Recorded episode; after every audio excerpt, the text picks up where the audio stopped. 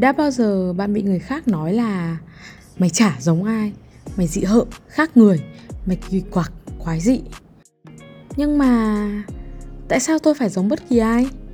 Tại sao tôi không được giống chính bản thân tôi? Và chả giống ai Thì có gì là sai? Bạn không giống với số đông Không có gì là sai cả. Bạn không phải là một phiên bản lỗi Cũng không phải là người bỏ đi. Bạn không cần nhất thiết phải giống họ cũng như họ không nhất thiết phải yêu quý sự khác biệt của bạn. Con người ta hay kỳ thị sự khác biệt là bởi lẽ họ không chấp nhận được một điều gì đó khác với điều mà họ và đám đông của họ đang tin tưởng. Đám đông cảm thấy bị xúc phạm trước những người có xu hướng khác với đám đông. Một cách ăn mặc khác biệt, không sao hết, bạn đẹp theo cách của riêng bạn. Một suy nghĩ, một ý tưởng, một lối sống khác biệt, không sao hết bạn là một cá nhân độc lập và bạn có những lập trường của riêng mình.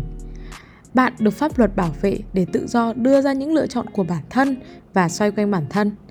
Cho đến khi bạn còn là một công dân tốt, học tập, làm việc, tạo ra giá trị cho cuộc sống, dù bạn khác biệt, dù bạn có bị nói là lập dị, bị chê cười hay thậm chí là xúc phạm, dù mọi người có gọi bạn bằng đủ thứ tên xấu xí trên cuộc đời này hay chối bỏ giá trị của bạn, nhưng chính bạn vẫn cần tin rằng bạn là một con người đáng được tôn trọng và bạn là một cá nhân đong đầy những giá trị sống.